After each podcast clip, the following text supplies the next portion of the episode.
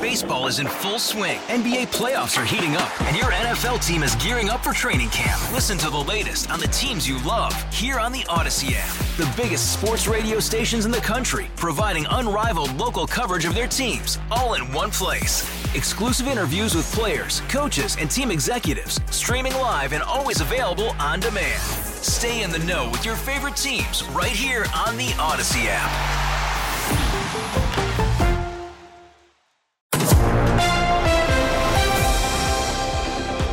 It's 822 on Total Information AM. Well, who doesn't love a parade? The 134th Tournament of Roses Parade is set for Monday, January 2nd in Pasadena. Steps off at 10 a.m. Central Time. And to join us to talk about it, Illinois has an entry in the big event, Debbie. Yeah, on the Quiver River guest line right now from Pasadena is Daniel Thomas, a spokesperson for the Illinois Office of Tourism. Good morning, Daniel.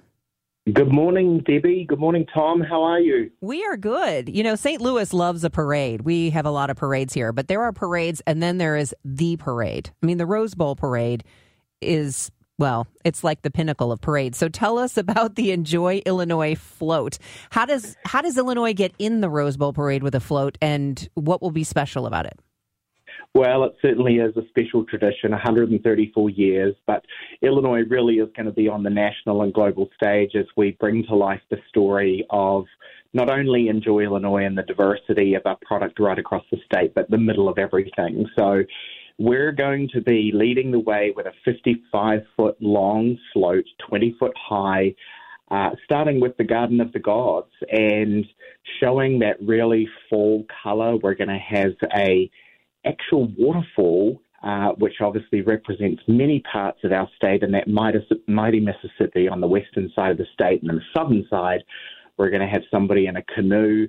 Uh, the detail in this, we're going to have uh, hot air balloons. We're going to have really uniquely Illinois, the violet, uh, and, and, of course, you know, you mentioned the Rose Bowl and and the flowers that go into this. It's not just about the diversity of the state, but it's a detail. So not only are we representing Route 66, uh, the Centennial Wheel Chicago, that world class uh, destination and city, but there's just so many elements to this float that we're really trying to remind people that Illinois is really the epicenter of not just architecture, but culture, food, culinary, music.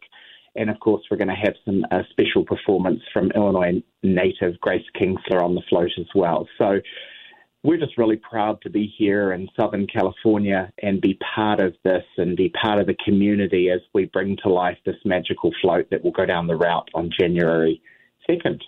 Daniel, how long does it take to put the float together? Yeah, so we began this process um, about six months ago, and we worked with the designers and t- uh, telling the story of Illinois. Uh, and then we began sort of constructing the float about four months ago.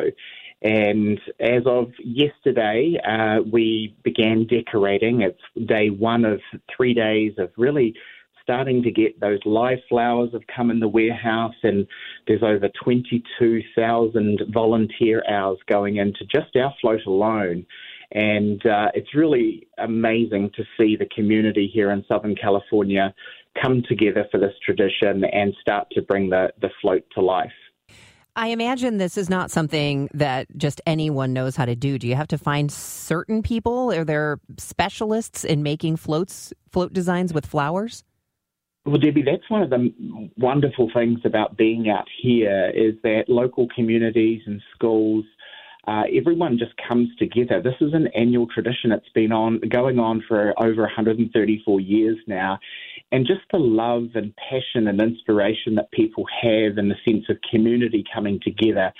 This is their annual holiday outing, and so there are quite literally hundreds of volunteers in various locations working on, and the Illinois float uh, in the warehouse that we're out out here, uh, we're one of 16. So there are literally buses full of volunteers coming in, working 24 7 around the clock to make sure that these floats are ready to go down the route and entertain, entertain millions of people. And millions of people watch this, Daniel. And I work very closely with the Worldwide Technology Raceway staff and the Enjoy Illinois 300. I know the NASCAR world was watching, and Enjoy Illinois was all over the country and, quite frankly, around the world.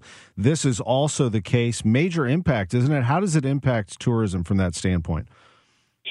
Well, I think what this does is we're always looking for new and exciting and innovative ways and really engaging ways uh, to respond to that pent up tourism demand that we're seeing right across the country. And, you know, you're right, it not only puts us on a national and global stage, but it just gives us the opportunity to tell the Illinois story in a completely different light. You know, we're known for world class cities like Chicago, but the diversity of the state, and you know this in Southern Illinois, when you know you there is nothing about big city feel in that Southern Illinois part, Garden of the Gods, those majestic sort of um, vistas. And I think the other thing too for us is being able to tell the seasonal story of our state uh, on a global footprint is is is really an opportunity that, like NASCAR and like other uh, big activations, we know that people are excited and inspired, and that's why we've gone ahead and uh, launched over 105 itineraries on enjoyillinois.com so that we can give people a three day getaway or the 21 day uh, road trip right throughout the state. All right. Well, I know millions of people will be watching, especially folks in this area. At least a third of our listenership is in Metro East Illinois. So hopefully they will be proud of the, Enjoy Illinois float in the Rose Parade. Daniel Thomas, spokesperson for the Illinois Office of Tourism. Have a great time, and we'll be watching January 2nd. Thanks so much. Happy New Year, team.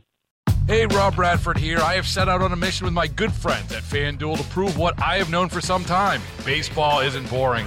Now I have a daily podcast to prove it with some of the most notable people in the baseball world, screaming baseball isn't boring from the mountaintops or at least agreeing to come on our show. Players, managers, GMs, and yes, even the commissioner of baseball, Rob Manfred. It has been a constant wave of baseball's most powerful voices. So join the revolution, subscribe, and soak in Baseball Isn't Boring. Listen on your Odyssey app or wherever you get your podcast. You'll be glad you did.